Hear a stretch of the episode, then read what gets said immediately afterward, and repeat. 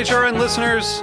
As we celebrate our 15th year, we are deepening our commitment to giving voice to the next generation of food systems storytellers, and we need your help.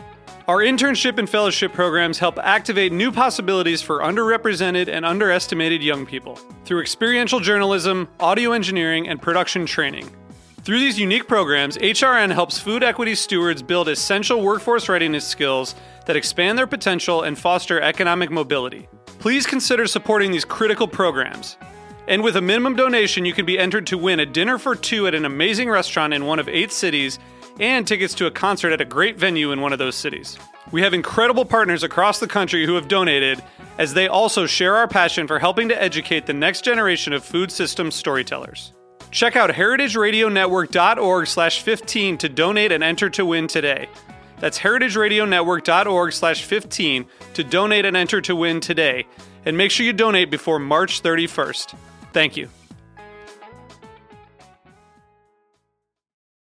You're listening to Heritage Radio Network. Since 2009, HRN podcasts have been exploring the wide world of food, beverage, and agriculture. Learn more at heritageradionetwork.org. Today's program is brought to you by Korin, a supplier of Japanese chef knives and restaurant supplies. For more information, visit Korin.com.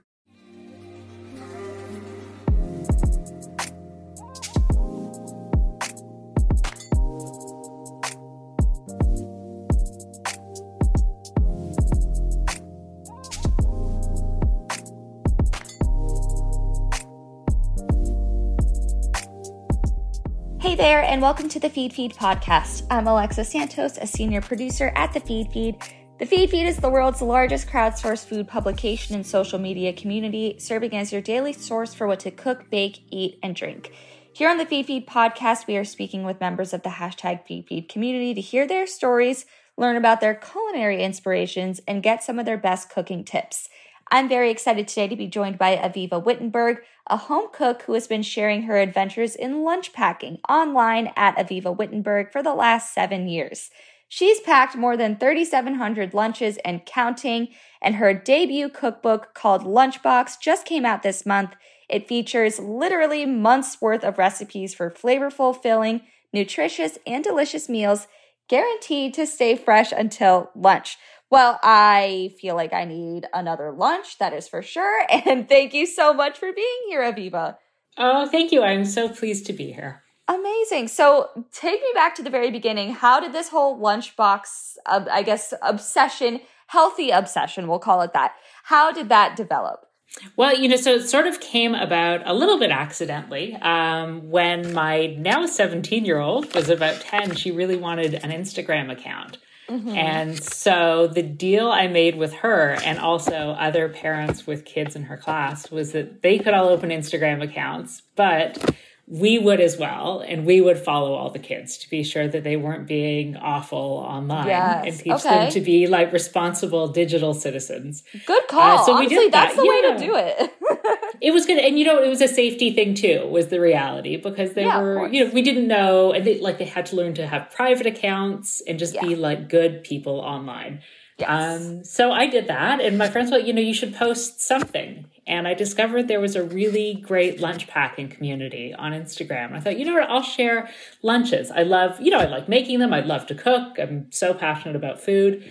Um, so I decided I would share them every day and share, you know, ideas with other people. And not only would it be fun to participate in, it would be a really nice record for me at the end of the school year uh, to see what I had packed my kids. Um, so that's where it began. And mm-hmm. I just continued to share. And it was as my kids have gotten older, their tastes have changed.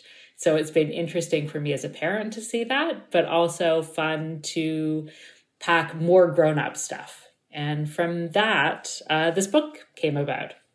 Yeah, my goodness. So it's been seven years then that you've been sharing the lunches. So what what was kind of that evolution like? Did it start as, you know, really easy things and then you kind of had realized how much you had to I mean, at 3700 lunches, I can't even really think of 10 lunches. So, how did that how did that evolution go? Well, so they're definitely not all different. It's not 3,700 unique lunches. There definitely repeats in there. Um, so, you know, it started you know, we have like a set of restrictions. So it's interesting. So there's like a set of restrictions at school about what the kinds of foods we can send to school here. So our schools uh, in Canada are mostly nut free. And we've had some years where they've been seed free. And depending upon different allergies in the classroom, we've had to adapt a little bit. Um, so that is, you know, was sort of the starting point. And from there, I was happy to pack just about anything. Uh, I live in Toronto, which is like an amazing, diverse, multicultural city. So a lot of what my kids have always eaten has been inspired by the community around us. Uh, like up the street from our house, there are restaurants literally from all over the world. And mm-hmm. so that is reflected in lunch every day and the things that they love. Yeah. Well, that's adorable. And so how uh, so you obviously evolved in what you were doing with this, but I assume with your with your child, I don't know if that's your only one or you had multiple, but yeah. I assume that the taste for what you were packing also evolved quite a bit. So did that kind of dictate a lot of what you were doing? So you probably. So I have two kids, uh, and okay. their preferences are very different uh, from each other, just like any two people. Yes, um, of course. And so I have to accommodate that. Also, just from like a practical standpoint, it's easier to pack them both the same thing than two different lunches. Um, so there was definitely some compromise, but they are, I'm very lucky, are both pretty adventurous eaters. And so I Good. could pack them anything. And that um, that's really just how they were born and not a function of parenting. Um, it's really just. But you got are. lucky. we got really lucky. I think some people feel badly when their kids are not as adventurous, but like I didn't do anything. Like this is really just who they are, um, and it's so it's so nice, right? Because you can explore the world through food, uh, even when you can't go very far. Yeah, that's amazing. Yeah. My goodness. So then when I guess obviously you mentioned kind of having a passion for food, when did that start developing? So I think I've just always loved to eat. Um, and my mom is an amazing cook and also took advantage of the diversity of the city to inspire the food she used to make us growing up. Um, and so I think it's just always been a part of me. And certainly, I know when I went to university, I was really happy to procrastinate and not do my studying um, and cook instead. Yeah. oh my gosh. So, so was it your mom who kind of started teaching you how to cook or did you just kind of it was it trial and error? So i would cook yeah uh, so i would cook alongside of her and so that was really you know you sort of just like learn from observing. And then when i went and moved out uh, on my own when i was in university i really had to learn through trial and error uh, because i had to feed myself. Yeah it was really it was, it was sort of that and i didn't want to eat sort of like instant box kind of food. We wanted to eat like nice like real food yeah. all the time. And i had a great roommate who was just as invested in in cooking nice food. So we would spend a lot of time cooking for each other and taking turns each night um, so that we had good food on our table all the time. Good. Yeah well look at that. Yeah. so what is like the type of um cuisines that you would say that you kind of have the most experience with or like you know have started to kind of get to know the most or you know that you enjoy making the most of? Hmm, so i don't know if it's around cuisine. So a lot of the food i um like most of my cooking is pretty um, improvisational you know sort of whatever mm-hmm. i have i'll cook with. Um, we get a box of produce from a farm just outside of the city each week. Um, and so most of what we eat is really seasonal uh, so the box just came today and it is like filled with like lots of nice hearty greens. There's like kale and chard, it's potatoes. I'm sure there's some squash at the bottom. Uh, there's sweet potatoes. Uh, so a lot of it is just driven by what um, what I have on hand well, more than yeah. a particular cuisine. And then I've got lots of really nice spices um, on hand as well, and lots of really nice spice mixes one of the best things about the last two years was discovering all of the really great small food businesses around the city. Uh, and there's one that makes the most amazing blends and pastes that can form a basis for any meal. So I rely on that kind of stuff for quick food, especially. Ooh, yeah. I mean, that yeah. seems like it kind of gets the job done, right? yeah, yeah. so, when you're making these lunches, what's kind of the process? Are you kind of making sure you get something in there that's fresh? Are you making sure that there's a, you know, a fair representation of protein and vegetables? Like what are the what are the equations that you're running through when you're preparing these lunches? Oh, absolutely. So I'm sort of thinking what I love about uh, packing lunches and bento boxes, which is what a lot of the the book is, is that you have sort of a tray that's all divided up and you can figure out how to work in all the kind of major food groups at the same time. So I think mm-hmm. about having fruit and veggies, having some kind of protein and some kind of like carby, starchy sort of thing in every meal. And so sometimes those things are all broken up separately, or sometimes they're all folded into like a hand pie or a dumpling or a samosa. Um, but they, I try to work all of them in. Um, but also being mindful that eating is kind of a long game. So if my kids don't eat, or if I don't eat vegetables at one meal, I'll eat them at dinner. Yeah. um, and that it all kind of works out over the long term. You know, I don't get too hung up on it. Yeah, um, but no, you want good food to way. give you like good energy for the rest of the day, whether it's at work or at school. You want to set yourself up for being like productive and feeling good and awake, um, all of that stuff. Yeah, I mean, one issue I typically have when I am packing lunches, or you know, even when you get takeout from a, you know, from a place that has sandwiches or whatever mm. it may be, is keeping all the different food kind of like separated and not like leaking on each other and getting bread and wraps soggy is that i feel like there's a lot of uh thought that goes into you know pre-packing you know lunches that will stay good and not kind of like get gross throughout the day so is that a big part of it too a hundred percent. It's a great chapter. My editor on the book was so great in setting up a whole bunch of strategy sections so that that didn't happen. Yes. So your sandwiches aren't soggy by the time lunch rolls around. Um, and we offer really good tips and tricks with every recipe to be sure that uh, you do end up with something that's delicious. Because if, if you've invested like time and effort and thought, it's such a drag if it's like just a big soggy mess at lunchtime. Yeah. Um, so, you know, with sandwiches, it means not packing like tomatoes on your sandwich right next to the bread. Um, mm-hmm. Really practical stuff like that.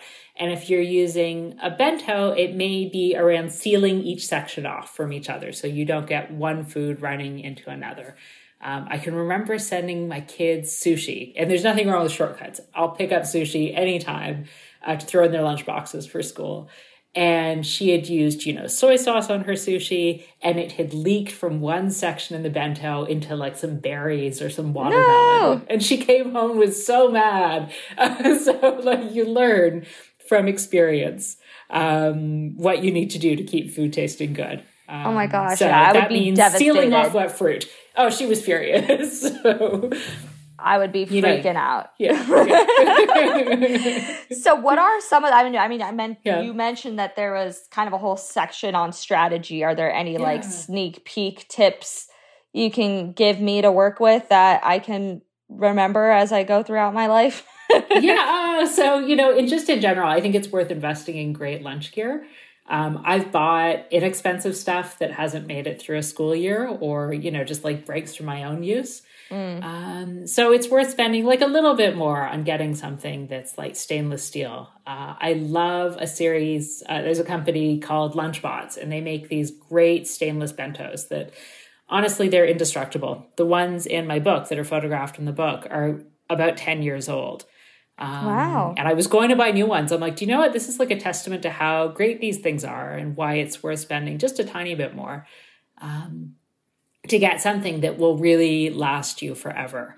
Um, so, you know, there's a, so getting the right gear, also knowing the limitations of your gear. So, a lot of the stainless bentos aren't leak proof. So, it's worthwhile getting little uh, containers that are leak proof for things like hummus or salad dressings or other dips uh, that could leak out. And then slightly bigger containers that are leak proof as well for things like um, yogurt or like fruit like watermelon that's very juicy.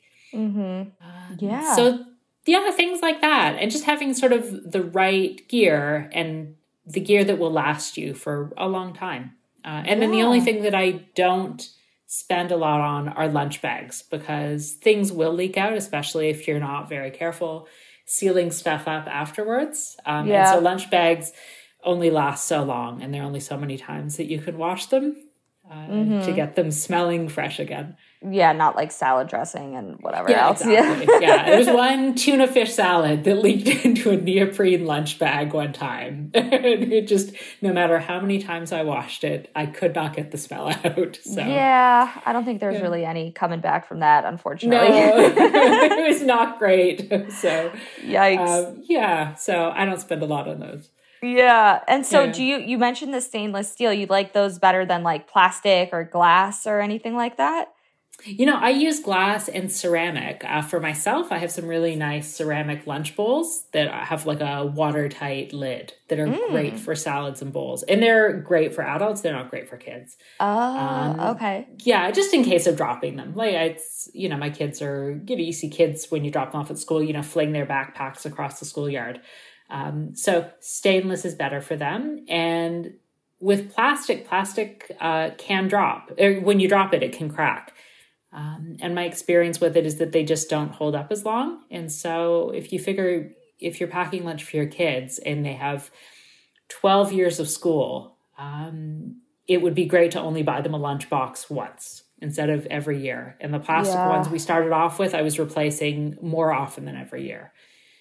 Yeah, I mean, I guess that's, yeah. you know, in an ideal world, that would be where we were at, right? Yeah. Oh my goodness. So obviously we have a huge emphasis on lunch, but mm-hmm. as far as other meals of the day, what mm-hmm. do what are kind of your your inspirations for as you know you're making dinner for your family? Are you is kind of lunch your big your big hurrah and then dinner's much easier? what does kind of the rest of the day look like for you? It's so uh, it's so funny. So my kids have actually been at camp all summer and they just came home after being away for eight weeks. Uh, So I have to figure out how to make dinner and all yeah. of these things again. Um, so you know, with um, I find with especially when my kids were younger, we did a lot of kind of DIY meals. Um, where I would have different vegetables and proteins and grains and stuff all set up, and you could assemble your own noodle bowl or grain bowl or salad or whatever it was, and everyone could pick and choose what they wanted. All right. It's just an easy way to meet everyone's needs. And the other upside of doing stuff like that was that you would have a whole bunch of stuff prepped in your fridge that you could use for lots of different things, including lunch the next day. Um, so we might have like a taco bowl kind of thing for dinner, and the next day I could pack quesadillas for lunch with the same black beans and the same like guacamole and pico de gallo on the side. So it was, you know, about being pragmatic about my the time I was spending in the kitchen too. Mm-hmm. So we do stuff like that, and with the summer because it's hot right now, we're doing a lot of outdoor food, outdoor pizzas and salads, and the stuff that um, is so good. Uh, yeah. in the summer. Yeah, that sounds like that sounds like a blast. Yeah.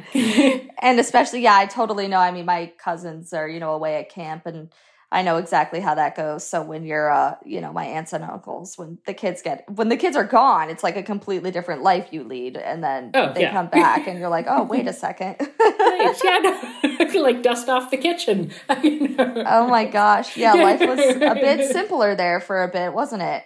It, it was, yeah, it really was. Or you know, you just make yourself like a little salad, but you know, you've got a, a responsibility to free, feed my kids. So yes, that, yeah. Oh um, gosh, that yeah. starts again tonight. Well, yeah, well, yeah. look at that. And with your book coming out, and then now the yeah. kids come home. So I can imagine you are incredibly busy at this current moment. yeah, luckily, all good busyness, but um, yes, yeah, busy. for sure. And so then in Canada, I mean, is mm-hmm. it, did you grow up there or what is kind of your your background? Yeah, I grew up in Toronto um, and actually, you know, just a few kilometers from I live a few kilometers from where I lived most of my life. Um, and yeah, Toronto is such an interesting place because there are so many different influences. Um, my parents immigrated here, so I'm the first first person in my family to be born uh, in Toronto. Okay, and where did they come from? Oh, so my mom is from Scotland. Uh, okay, and my dad is French, but his family is Polish. Well, look at that. Um, yeah. European. But they didn't come with strong uh, food traditions. Like, I'm uh-huh. not sure that there's such a strong Scottish food tradition that my mom brought to us. We eat things like oatcakes um, and marmalade and porridge virtually every morning for breakfast. Really? that was sort of the extent of it. Yeah. Yeah. Um, but my mom is a very adventurous cook. So we ate really uh, anything uh, that she would make. Yeah. I mean, that's kind of similar with my mom. My mom came over from the UK. So it's kind of the mm-hmm. same thing where there's like sort of strong food traditions, but definitely not as much as, you know, other cultures where it feels like it's, you know, very different or very like, unique and stand out. You're kind of like, yeah, I mean, there's fries and uh, exactly. food, like yeah, fried chicken, you know, like uh, fish and chips. You know, nothing too nothing too crazy. But yeah, it sounds like there's a really cool food scene over where you are in Toronto, and I've never been yeah. to Canada, so I I've only heard about all this, but it seems like there's kind of a lot of cool stuff going on up there. Oh, Toronto! It's well, Canada's a huge place. It's a huge country, yes. um, but it's uh, Toronto is a beautiful city, and just um, yeah, I have to remind myself that I like how lucky I am to live in a city like this, where really everyone is here. Yeah, um, yeah, it's really, it's really, really uh, a wonderful place. So, where are you based? I'm in Florida right now. I was living in New okay. York most recently, and then um, yeah. I'm spending some time with family in Florida. But um, yeah, I've spoken. I have a couple of friends who are also from Canada, and I always like forget. I'm like, oh my gosh, like there's all these people up there, and you kind of don't realize because I didn't even realize you were Canadian until you mentioned it. I'm like, oh yeah, I mean, we are just we were just you know it didn't seem like there was a crazy time difference or anything like right. that. We're just we're just wheeling and dealing over here, and so yeah, there you are in a you're very, very far away from me right now. I think that's just. I think it's a three-hour flight. We go down to Florida most winters to visit uh, uh, my mother-in-law. So yes. uh, who spends the winter there with like all the other snowbirds. Oh, yep, the uh, snowbirds. That is that is definitely how it goes. All right, we're going to take a quick break and hear from our sponsors. Today's program is brought to you by Korin, a supplier of Japanese chef knives and restaurant supplies. Korin is proud of their Japanese culture and traditions, but they want you to know that their products are not just for Japanese restaurants. Their knives and tableware bring out the best qualities of food from every culture and fit into every restaurant from French to Pan Asian to American. And that is why they're located in New York City, where people from every country in the world come to eat. Korin's Tribeca showroom is home to the most extensive collection of Japanese chef knives in the world, including Japan. Stop by to view their exquisitely designed tableware and the rarest natural sharpening stones. They have a whole range of knife services from repair and rust removal to reshaping and realigning. Korin is dedicated to this ideal, bringing the highest quality Japanese design to your table so you can experience the unparalleled quality of Japanese craftsmanship in your home or restaurant. For more information, visit Korin.com. So, with your cookbook release, I guess how does it feel to kind of have this part of you out into the world? I know it's definitely a labor of love to put together a cookbook, so I respect and congratulate you on that. oh, thank you. Yeah, no, it is a it's definitely a labor of love and facilitated by an amazing team at uh, at Appetite at Random House. Um, I had no idea when I embarked on this journey how many people are involved in publishing a book. And there are tons. Yeah. I'm sort of amazed at uh, the amazing team that I worked with, but also the amount of just like the people from all over the place that are involved in putting this book out into the world. Um, so it took it took us about two years, and it is kind of a surreal experience to see this book in a store now. Um, mm-hmm. It's really I was at I was at Costco last night because I knew that there would be copies there, Aww. and it was so exciting to see it. It was really um, so so exciting because while you're working on it, like your head is fully in it, and you know you know eventually it will be in a store, but it's until you see it there that it um, feels so real all of a sudden. Yeah, and what do yeah. your what do your kids think about it? I mean, this kind of was all inspired by them. yeah. So they've been along for the process. The funny thing is, I wrote it through the pandemic, and their schools were closed for huge, uh, huge periods of time during it. So they uh, had no choice but to be my tasting and testing yeah. Uh, so I think they're pleased. None of it is a surprise because they were here for all of it. Yeah. Um, but I think for them, it's exciting. It's exciting to see it, and they've been a great support. Uh, yeah. My whole family has. Yeah. Oh, I love that. Yeah. yeah, and I mean, it seems like it's you know with all the the storytelling that you know comes with each part of it, and you know how this really was inspired by your family and your time as a mom. I think that it'll definitely resonate with you know a lot of other moms who are kind of doing the same thing and probably need inspiration on how to make lunches for their kids more exciting. So yeah, I yeah, it's very cool. Yeah, lunch packing is is can be a real pain point for parents. You have to do it every day, and you want to mm-hmm. feed your mm-hmm. kids well, but it's hard to feel really excited about it um, a lot of the time. And so, I have always wanted a resource um, that would help guide me in creating, just have ideas and practical tips, and just sort of a, a, pathway forward, you know, yeah. what I needed to pack. And so we tried to deliver that and included even included some calendars for people who aren't planners of two weeks of lunches to make it really oh. easy for people. Wow. Um, yeah, to make it because like day to day you need practical advice. And so hopefully that deliver is delivered in the book. Yeah, no, certainly. And then so we're like the as you're you were sending your kids off to school with these you know, with these lunches, did you have like a some like envy from the other moms who were like, ah, I wish, you know, I had the time to do that? Or did you kind of start convincing the other moms, like, hey, you can totally do this? Um, so you know, with some of each, I had a couple of people follow me on Instagram who were like the lunchtime monitors and oh, who boy. would comment and be like, "Yeah, I saw your daughter's lunch today." Okay. oh, oh, great, thanks. I don't know who you are. yeah, great. Um, so there was that, and other people that would, you know, say, you know, think, "Oh, I just can't do this," but really, it's all very doable. Um, yeah. And yeah, the sort of regular conversations. More than anything, I think what I pack looks like a lot more than it is. Um, you know, lunch is kind of an assembly thing. You're not doing a whole bunch of cooking to pack lunch. You're just sort of putting stuff in.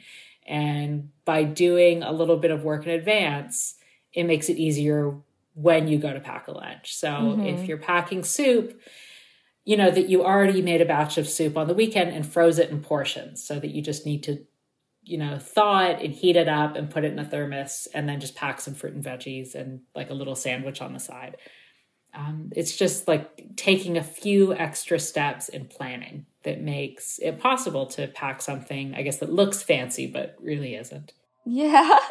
And so are, uh, that's a really great tip, actually. Do you have other like little tips like that? Because I mean, even beyond lunches for kids, just kind of like a lot of people are very yeah. interested in in meal prep and like, you know, how to get involved in that. Are there you know, now that you're kind of a pro at this, are there other kind of tips like that that you have to share about, you know, how to make this more feasible for the busy person who wants to take food with them to school and work the next day?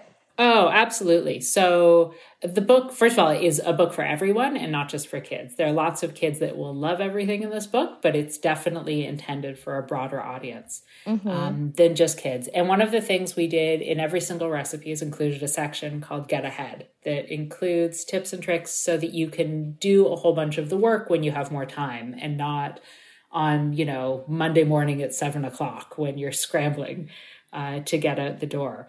So that means having recipes like soups and stews that you can make in advance and freeze.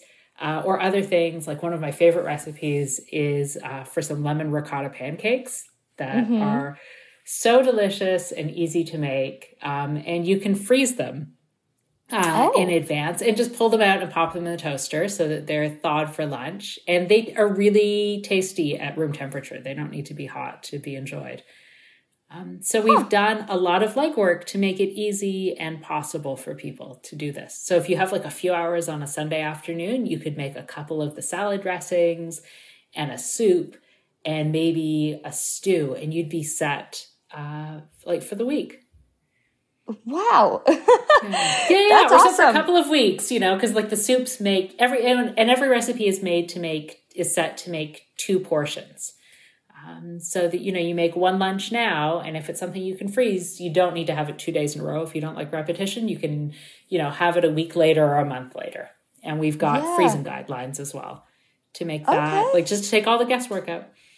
Yeah. So that's that's awesome. And i mean i think that even it's important to note that even if you're not sending kids off to school with lunch boxes this is like a very helpful way to kind of help the busy working adult with bringing your lunch to work or whatever it is that you have oh, going yeah. on the next no 100% day. yeah so we work my husband and i both work remotely uh, i'm 100% and he goes into the office maybe once or twice a week at the moment mm-hmm. um, and i use all of these same tips so i'll make soup and freeze it in little one cup portions and then i can just throw them into a pan on the stove and defrost them for my lunch um, and i'll prep uh, different components of different salads like the ones in the book and pull them out so i can quickly throw a salad together um, and you know during my lunch break during the day. Uh, and if I didn't do that, I think I'd probably be eating peanut butter sandwiches every day. Yeah. Um, but this way, I'm not, and it's uh, it's tastier. But it's definitely been really useful to me, even uh, working at home all the all the time. Yeah, interesting because I feel like that's another important distinction too. Is it's not even if you're you know going physically to work because I mean, I end up, I totally fall victim. I work from home, so I totally fall victim to just like, you know, snacking on, you know, dry cereal and then, you know, eating a granola bar and, you know, calling it a day, you know, because yeah. you don't, even if you, you feel like you're like, oh, well, my, my fridge is right there. My kitchen's right there. I don't need to plan ahead, but you get, you know, stuck in the middle of a busy workday and you haven't really made the time for yourself to step away and put together a lunch. So maybe that's something that I need to do as well is start kind of like prepping and packing some of these little lunches for myself so I'm not just like living on Clif Bars basically.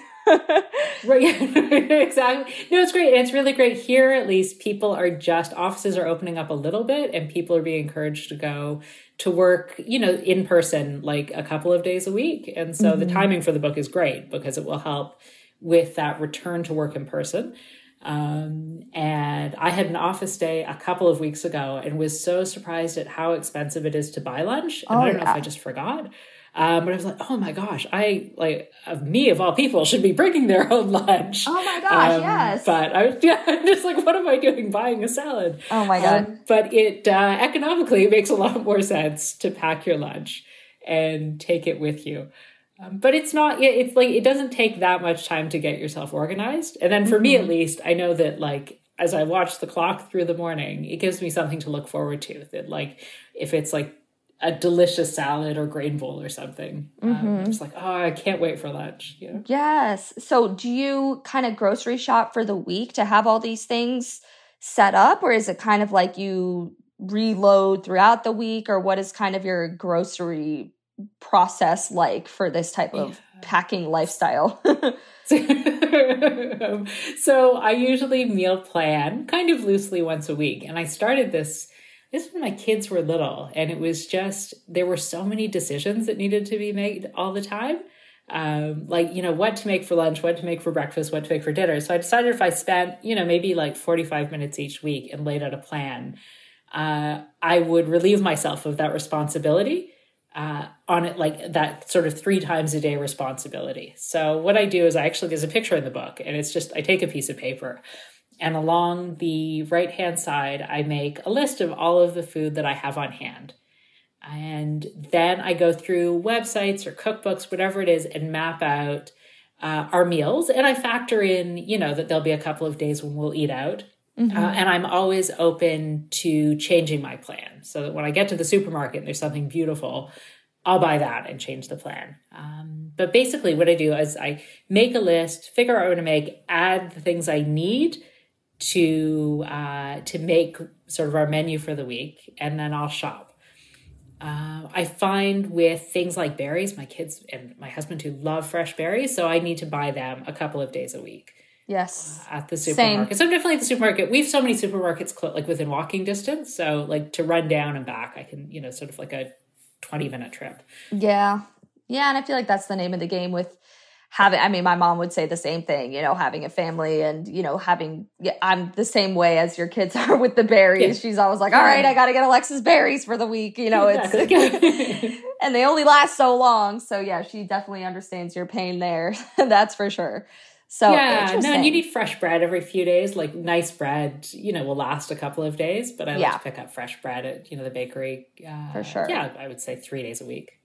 Yeah, no, totally. Okay, yeah. Well, I feel like I am definitely inspired to up my lunch game, which I feel like is the point. I feel like your mission has been accomplished. in oh, in the whole you know vibe of your book and you know your online brand and everything i if there's anything that i'm taking away from this it is inspiring to be more kind of on top of and cognizant of like making sure i take a couple easier steps throughout the week to have a actual lunch and like an exciting lunch and not just like nibbling on nuts at 3 p.m. when I realize that I haven't eaten in four hours. So I appreciate you oh, for that. yeah.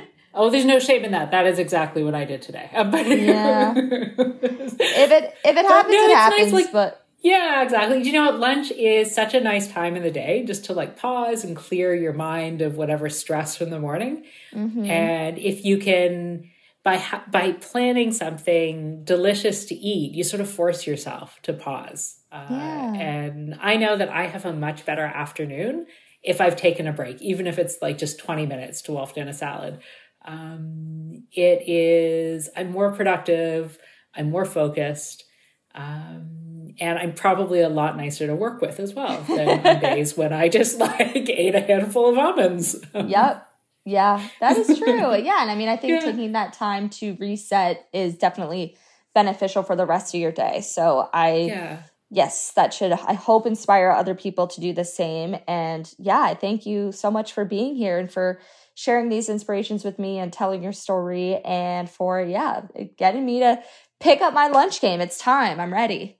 yeah. Oh, well, thank you for having me. It was so fun to speak with you about this. Of course. Yay. Thank you so much for listening. To learn more about the food and drink discovery platform that is the Feedfeed, head to thefeedfeed.com. If you have a food story to tell or want us to interview a blogger, cookbook author, chef, or restaurateur, we would love your suggestions. Just send us a DM on Instagram. See you next time.